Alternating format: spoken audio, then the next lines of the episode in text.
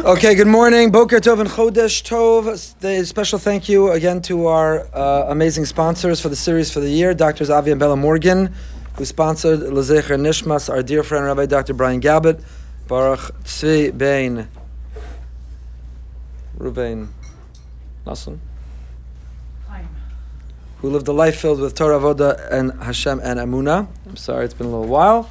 And uh, we are continuing with uh, the Sefer Tzadik Be'emunaso Yechia of Rav Wolbe, which uh, the name has even more significance to me because the acronym for Tzadik Be'emunaso Yechia is. Anyone know? The acronym Tzadik Be'emunaso Yechia. Anyway, our new grandson's name is uh, Aryeh Tzvi, and at his bris, his father, our son-in-law, said Tzvi Tzadik Be'emunaso Yechia. That, that's an acronym. The name Tzvi stands for Tzadik Be'emunas Yechia. Is anyone, there's coffee here if anyone still needs to wake up. You're all looking at me like, uh, you guys okay? Is everybody here okay? Feeling okay? I feel like we need some defibrillators. We need some uh, defibrillators in here. Anyway, Rav Wolbe Sefer Tzadik Be'emunasa Yechia. Again, the premise of the whole Sefer that we've been making our way through is that one is really only alive if they are living a life in a relationship with Hashem. If there is no Hashem, if a person is living only for themselves, their happiness, their joy, their pleasure, they think they're in charge, they're in control, then they live a life of anxiety and worry and fear, a life of arrogance and ego and selfishness. And if a person salik if a person is living a life of amuna, a mission-driven life, a purpose-driven life, if we feel I'm here for a reason, there's a difference I have to make. If a person is in this planet realizing that my mission and goal is not to be selfish but selfless, my goal is not to seek my own pleasure, but to repair and improve the world around me, Tzadik be'emunasir yechya, we are truly only alive when we relinquish control, we let go and we let God, and we realize that He's in charge. Okay, so tzvi, tzadik be'emunaso yechya. So we've been going through, Rav Wolbe told us, quoting from Reb Chaim Vital, that we have four elements within a person, Eish, Ruach, Mayim, and Afar. We have fire, wind, water, and dust, earth. We come from all four. And that all of our character traits and habits are symptoms of a corruption or a virus within those four elements within us. And just like in medicine, you don't treat the symptom, but you try to heal the underlying illness or sickness, so true, each of these four elements, if there's a virus, it expresses itself in uh, inappropriate behavior, choices, actions, and so on. And we went through so far Yesod Ha'esh, that when the fire in us is misguided, misdirected, fire is the element of passion, of enthusiasm. Somebody who's on fire, misdirected, fire expresses itself how? As arrogance and as anger. A person who has a burning fire has a burning ego. A person with a burning fire has rage and anger and flies off the handle. And so, how do you solve or conquer or heal those manifestations, those symptoms? is to repair the element from within. That's what we spent a significant amount of time on. And now we're on the second element, which is Ruach. We're on page Pei in the uh, handout. Page Pei. Hayisod Hashem Yarba Yisodas Yisod Ruach, who amakar l'nyanei hadibur. Enough of him diburim asurim kamo lashon hara sheker uchedoma. We're going to go back and, and catch up. I know we did the first paragraph already, but we're going to go back because uh, if you're listening online in succession, there was no break. But if you're here in person, we've had a little something called yontif in the way. So it's interesting. The second element within us is ruach. That word ruach, wind, in this context, sees it as an element.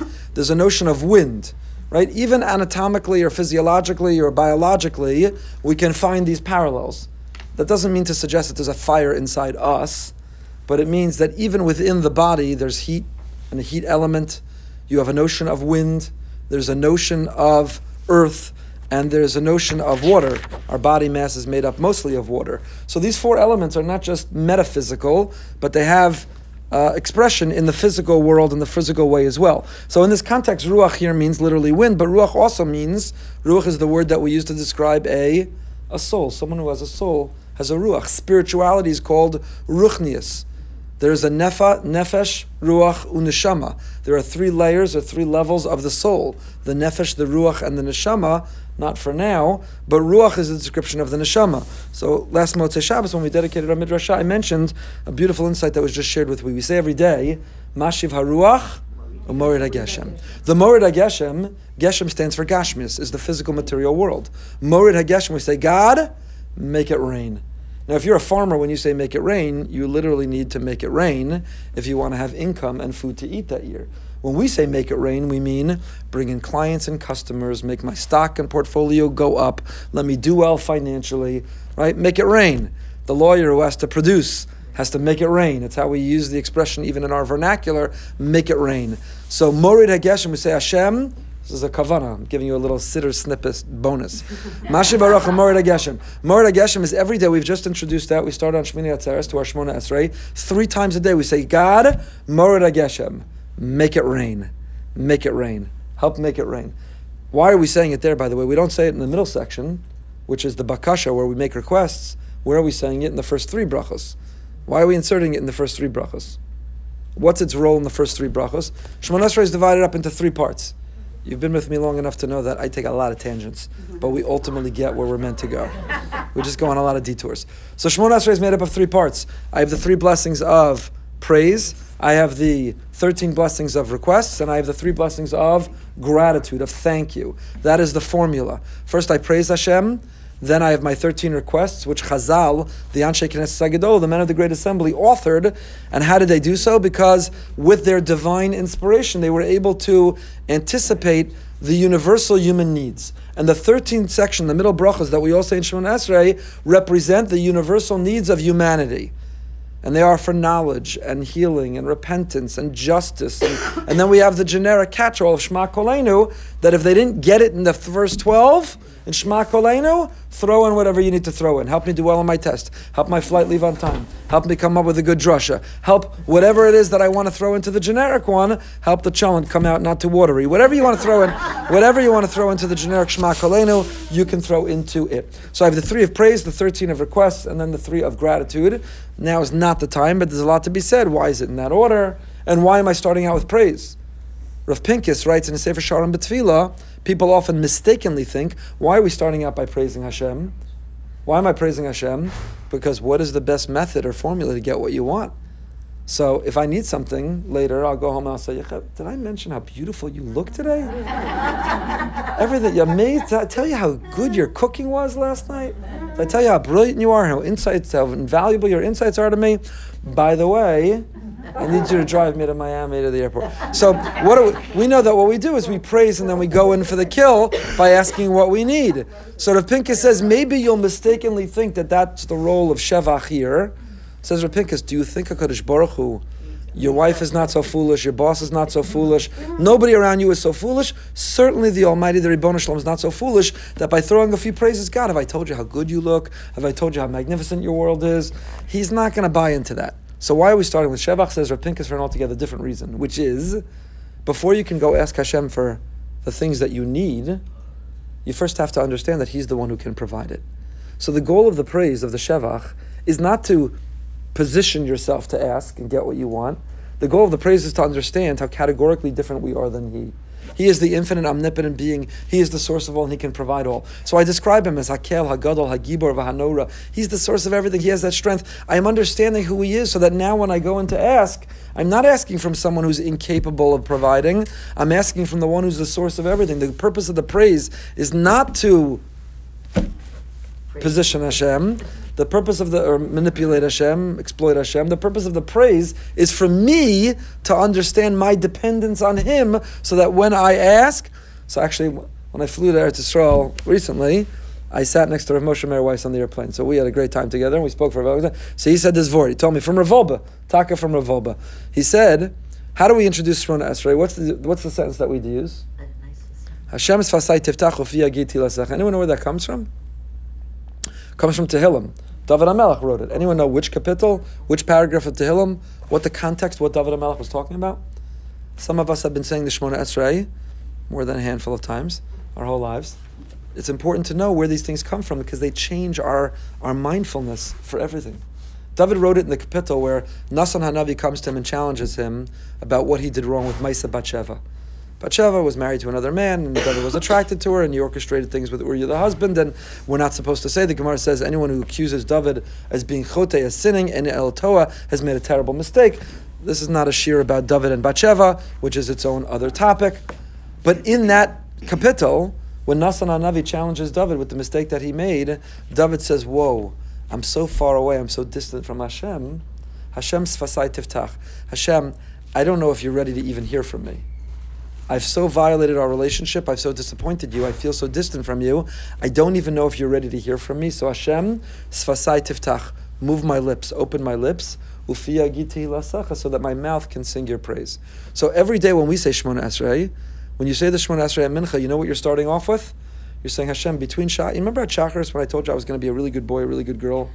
remember when I told you I was going to be careful to make a bracha before I eat and think of you, and I'm not going to gossip, and I'm going to be honest, and I'm going to be righteous, and I'm going to be virtuous, and I'm going to be. Remember all the promises I made to you just a couple hours ago, Shacharis? I've made some mistakes. I've slipped up. I haven't lived up to my potential and my promises, and I feel kind of far away. So how do we start out each time? Do I have permission to approach the bench? Hashem's fasai tiftach move my lips. Ufiyagiti lasecha.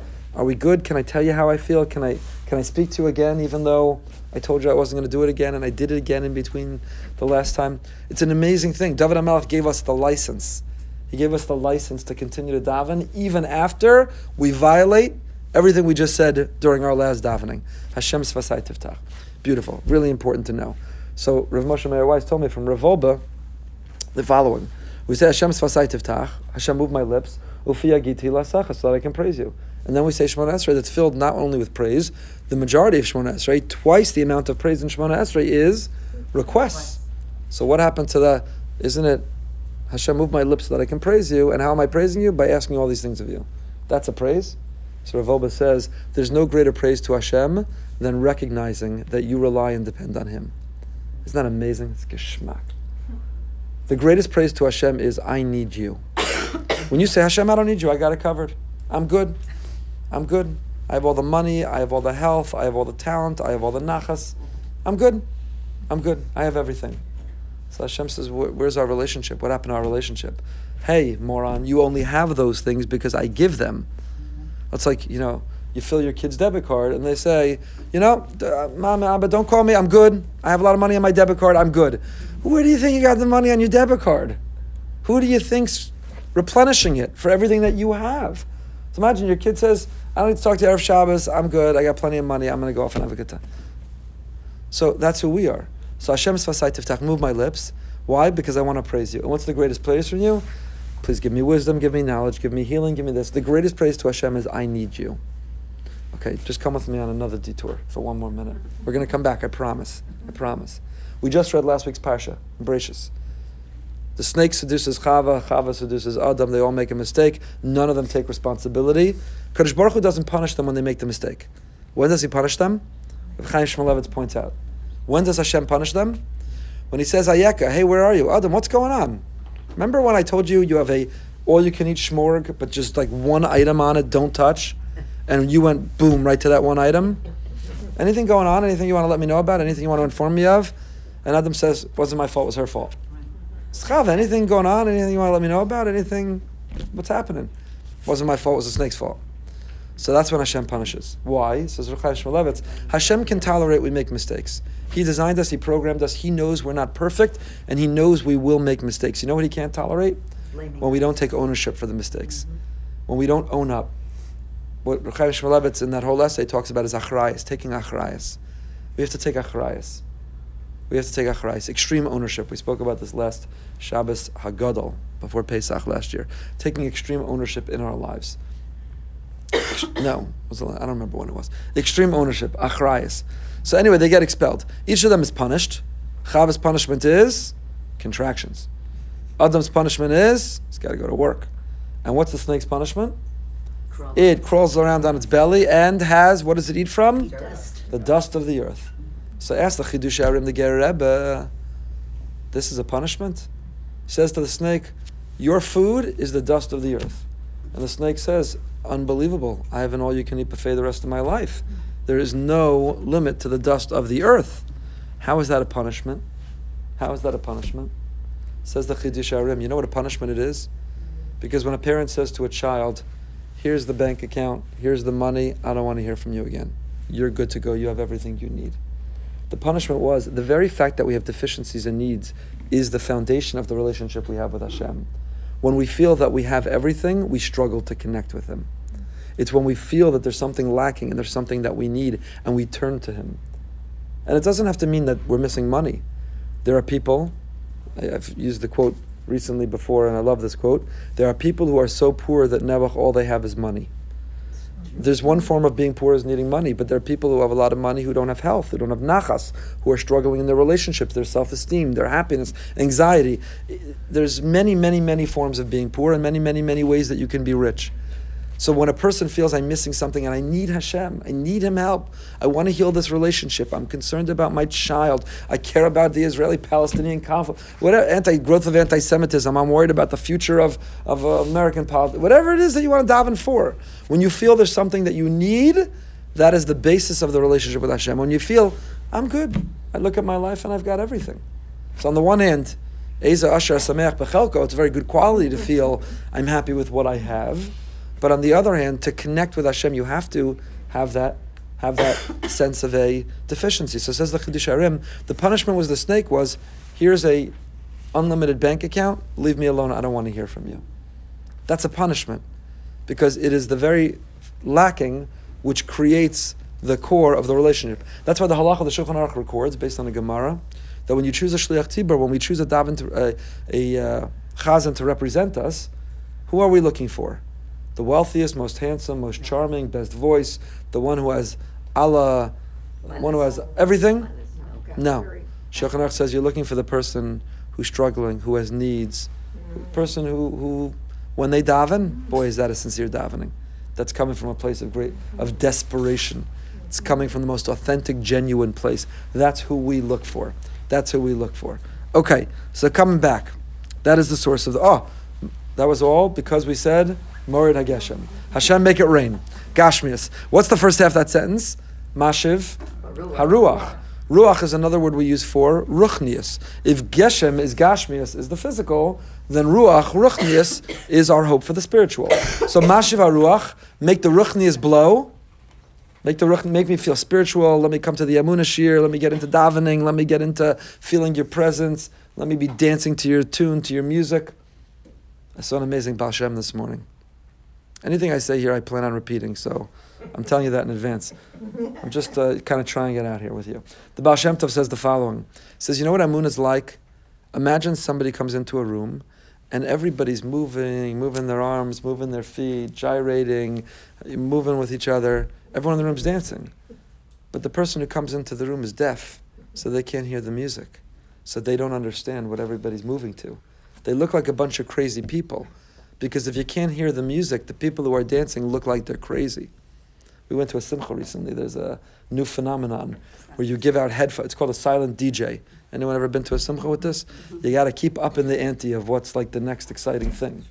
This was never on my bucket list of exciting things, but everybody in the room has headphones, and most of the kids participate, and uh, they play different music on different headphones. There's different channels and it's different music playing on different headphones. So first of all, if you're an adult and you want to be sitting at your table having a conversation, you're not competing with music that's bursting your eardrum. But you also, the kids, anyone who's dancing looks like a weirdo. Because if you're sitting having a conversation in a quiet room and somebody's dancing, they look like a total weirdo. And the whole idea of it is that some people are listening to slow music and others are fast music, or music at different beats. So it's a lot of fun and it's funny that the people look different than you and it's all fun. So says the Baal Shem, you walk into a room and people are all dancing, but you can't hear the music, they look like weirdos. He says that's Amuna. The people who are living with Amuna, they're hearing the music and they're dancing through life. Tzaddik be'emunaso yichya. They're living a different life. Life is in HD, it's in high definition color when you're living black and white. It's a different life if you're living with Emunah. If you see Hashem in every apple and every cup of coffee, you see Hashem in the rainbow that was texted to me several times by people this morning. That was uh, Parshas Noach that you're not supposed to talk about. You saw a rainbow, but whatever. It, you see Hashem in, if you see Hashem in absolutely everything, then you're, you're hearing the music, and that's why you're dancing with other people. And the person who looks at you and says you're a weirdo, you say, hey brother, hey sister, you just don't hear the music. Mm-hmm. I'm not weird. I'm dancing to music. You just don't hear that music. This year is an invitation. Come, let's listen to the music together.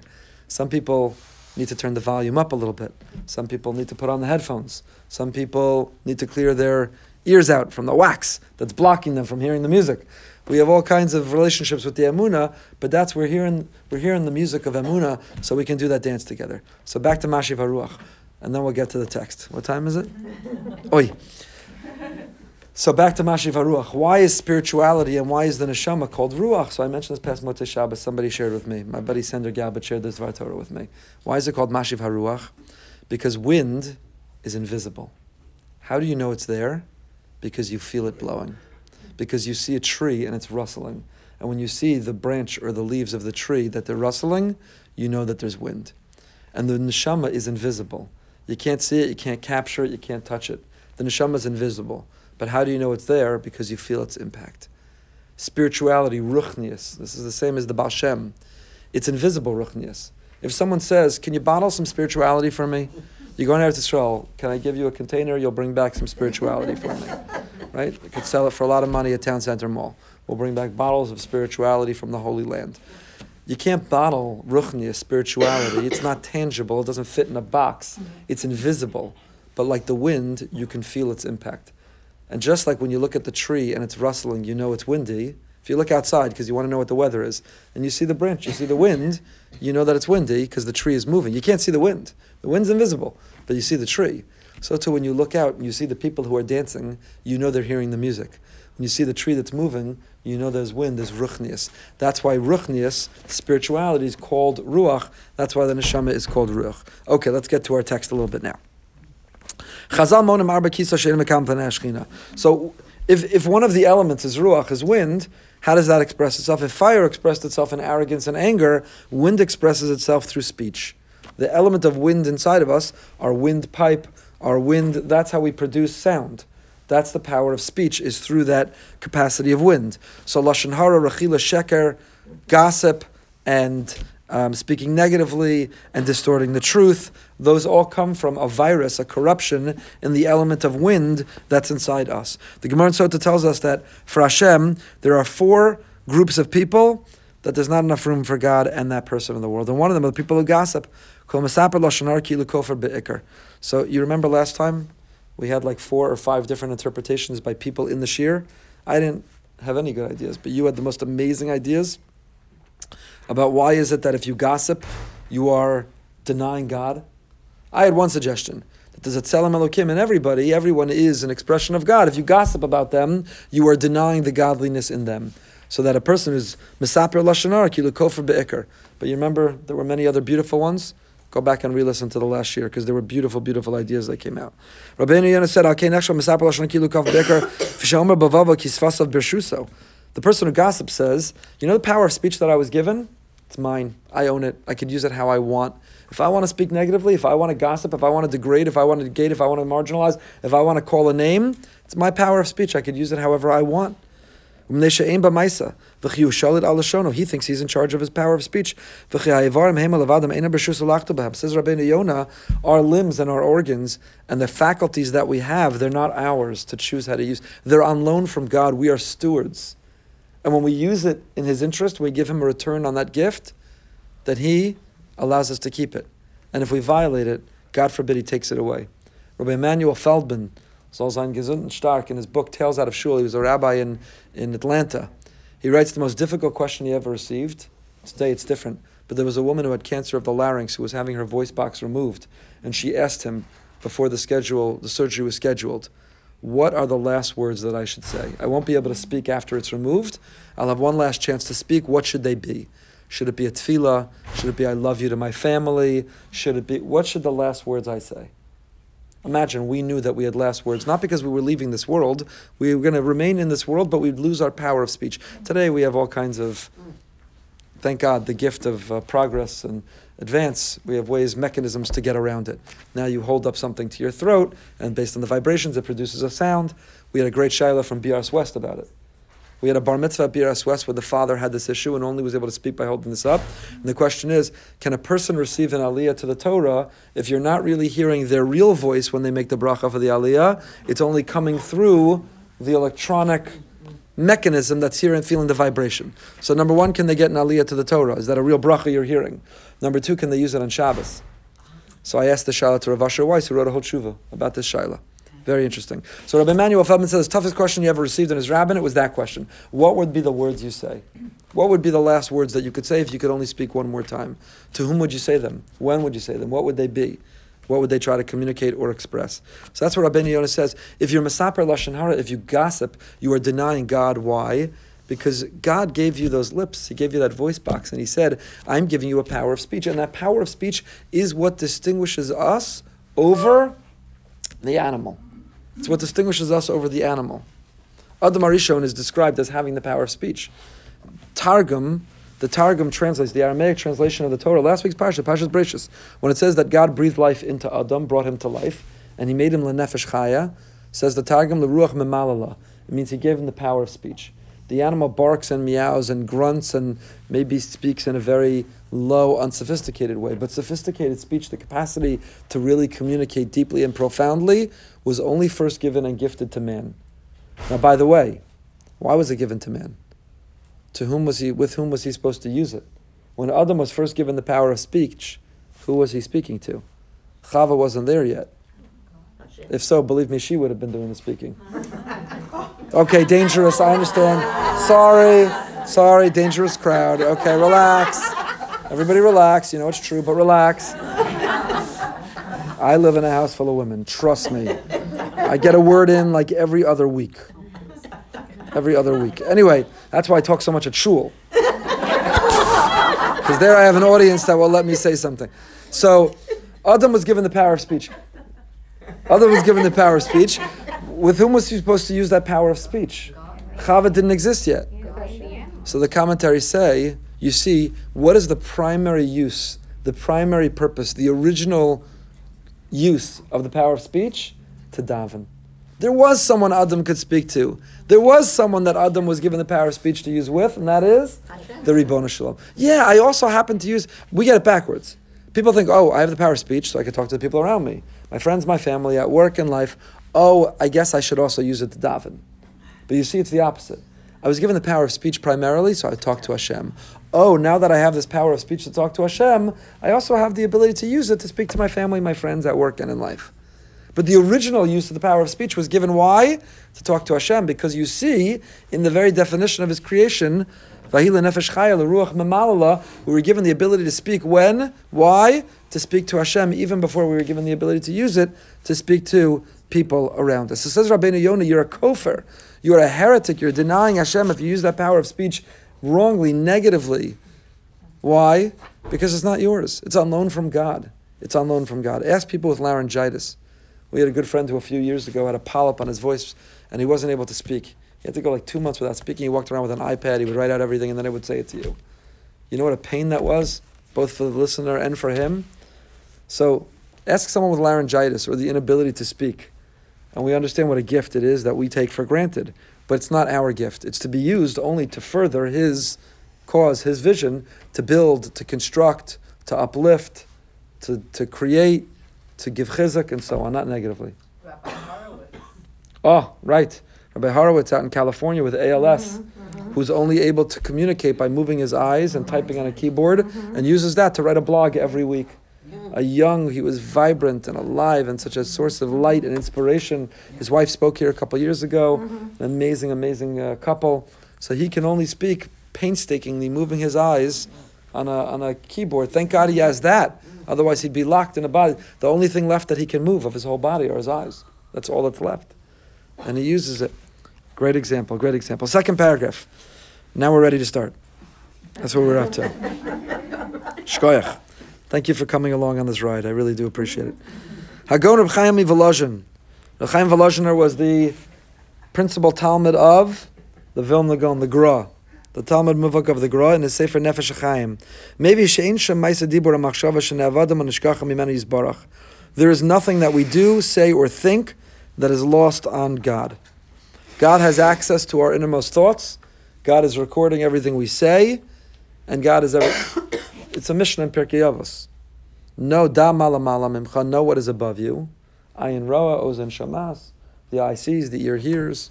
Everything we're saying is being recorded. So for generations, for thousands of years, people were like, ah, I don't know exactly what that means. There's an eye that sees, there's an ear that hears. But we know exactly what it means.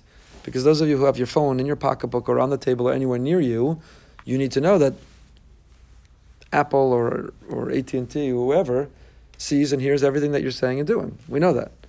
We know that. Have you ever been talking to somebody about something and then you go on your phone and the next thing you know, there's an ad for the thing that you were talking about. And you say, what a coincidence. and that's what they're banking on. That's exactly what they're banking on, is that you're going to say, what a coincidence. But there's absolutely no coincidence. It's because they're listening. Whether it's algorithms listening or actual people, call centers that it's been shown that they were listening. That's why people who are very... Uh, whatever, they put a little piece of tape over the camera on their laptop, on their phone, on their everything. They turn off their devices. If you want privacy, get away from your technology. So we're living in a time, maybe the first time, that we can really understand what this means. Ayin roa ozen shomas. There's an eye that sees, there's an ear that hears. You can't walk outside without a satellite picking up your image. You can't be anywhere if there's technology nearby where there's not a camera or a device that's recording, that's listening, that's hearing, and so on and so forth. I, I mentioned in a drasha a few years ago, there was... Um, what's the Amazon Echo? No, what's the Alexa. Alexa? Alexa, yes. Was there was an issue where the Alexa recorded a conversation between a couple and by accident sent the conversation to the person they were talking about. Because in Alexa you could say send an email to so and so. So by mention the name, it thought it said email so and so, but they were really gossiping about so and so, and it sent the conversation about the people they were talking about. Ayin Rosen Roa Ozen Shomas. You're gossiping. There's an eye that sees, there's an ear that hears. Everything's being recorded, everything could be shared. So the Ribbon Shalom, the Almighty, if we now see the physical manifestation of that, right? And and the Kadosh Baruch Hu, of course, always was doing that. Umosiv of and he adds, Be'inyan Hesoris Shlamala Yidei Bechinas Dibur, Amar Amos Hanavi, Kinayotze Aram Bori Ruach Magid La'adam Ma Sicho wrote Salomar, Shabeis Amud Ha'adam Lassis Din V'Cheshbon, the fan of Yisbarach, Asu Yisbarach Magid Lo Hasod, Raza de Milsa, Mashagaram Sicho Lamala Ba'olam Asa'al Yonim. Based on this pasuk in Amos, says Rav Wolbe, that when a person comes upstairs and they have to confront our Creator, the secret is that Hashem will have recorded everything that we said. So the things that we said that we want to forget, Hashem doesn't forget anything. We'll get the transcript. We'll get the transcript of everything everything. How judgmental we were, the gossip, the lack of giving the benefit of the doubt. Now we can, the good news is we can edit the transcript. You can purge it from the record. It's a little something called tshuva. When you feel bad about what you did and you commit not to do it again and you don't repeat it, we have the ability to edit the transcript. We can edit the recording, we can edit the video. That's the good news. The bad news is if you don't edit it, if you get to edit it, you don't edit it sincerely, you don't do a good job editing, it's going to be a very uncomfortable time with your mother-in-law in the world to come. So, not not my not my mother-in-law, not my mother-in-law. I'd be proud for her to hear my recording, but your mother-in-law. So that's the Raza de Milsa. That is the secret. That is the secret. Mashagaram sicho lamala ba'olam ha'ze'onim. That everything we're saying and everything we're thinking, everything we're feeling is going to be recorded. Ba'osa maimin megalim la'adam. We're on the next page. Ma ha'mashmo shel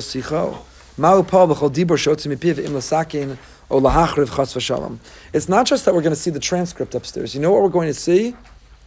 We're going to see the impact that our words have that we have no access to in this world. So I, we're going to see that, you know, we once said something negative about something to someone else, who then was asked about a shidduch by someone else, and really didn't know anything, but just relied on our gossip and said something negative, and that called off that shidduch, and that person was single for 10 more years, all because you flippantly over coffee without even knowing anything shared some gossip. So in this world, we don't know that. We don't know about the email that we forwarded, or the text that we said, or the gossip that we deposited without even thinking about it. But in the next world, not only do we see the transcript, but we see the impact that it had. The famous Chafetz Chaim, when someone said, I spoke gossip, I feel bad, how do I repair? And he said, bring me a feathered pillow. And he ripped a hole in the pillow and he smacked the pillow and the feathers went everywhere. And he said, collect all the feathers. And he said, I can't possibly do that. And he said, exactly, that's the impact of your Lashon Hara. That was true in the Chafetz Chaim town in a little shtetl called Radin. That was before you had social media and the internet and a digital footprint that once something is out there, it cannot ever be taken back or taken down. It is part of the permanent record, even if you think you've deleted it or purged it. So that's what we see in the world to come is not just what we said, but the impact of what we said, the damage of what we said, the hurt, the injury, the pain that we that we wrought by what we said. Or conversely, we can see the good that we don't even know that we said. You know that you send a text to someone that you're thinking about them or, or that you thought of them or you put in a good word or you check in on them. We don't begin to know the positive that we create through the little things that we do. Through the little things that we do. We don't begin, you know, often you do that and someone says, you know, that message came in just when I needed it. You don't know what you did for me. You don't know what it meant to me that you were thinking about me. We don't begin to understand the positive too. So it doesn't just work one way, it works both ways. The positive impact that we could have and the difference that we can make also with our words, we will also get to see that upstairs. Hagoner Bisrael Misalan, let's just finish this paragraph. Haya Omer, Shekadai Limod Musar Kol HaChayim Kedei Limanu Midaber Lashon Hara Pa'amachas. Reb Yisrael said, it's worth studying Musar your entire life if it empowered you to just refrain from Lashon Hara once. It's worth spending a lifetime of learning Musar if there was one time where you had one really juicy piece of gossip and you found a way to say, you know what? I'm keeping it to myself. Keeping it to myself. Because we can't begin to understand or appreciate or anticipate how much we will suffer and how much suffering we caused by the negative things that we said. המגיע לדרגה גבוה באמונה זוכה לשלר הספסיו מתוך הכרה כי הוא יסברך היינו אדון עליהם וחוסך מעצם הייסורים גדולים והרבה קלקולים ועונשם. So back to Amuna, what does it have to do with Amuna? Because if you have Amuna in Hashem and you realize He runs the world, He's the one who's in a position to judge, not me. He's the judge. I don't sit in judgment of others. He's the one who judges. I don't sit and judge and gossip and negative and the negative impact, the damage that we cause, the hurt and the pain that we create. So if you live with Amuna, you don't feel that you need to judge others or speak negatively of others.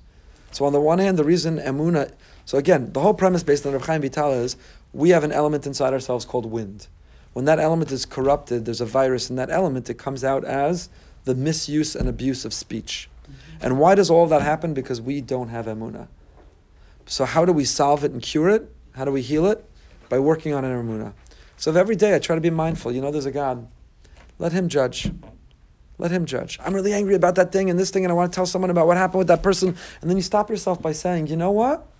All I have responsibility for, and only one that I can control, is myself. I have to work on me. The one on the right and the one on the left, politically, religiously, and this and that and the other thing, the people around me, at work, in my family, I can't change them. So, you know, my job is not to talk about them, it's not to judge them, it's not to call them a name. I can only work on myself. And what gives you the strength to do that is when you have Amuna. When you say it's not my world, it's his world. And they're not accountable to me, they're accountable to him.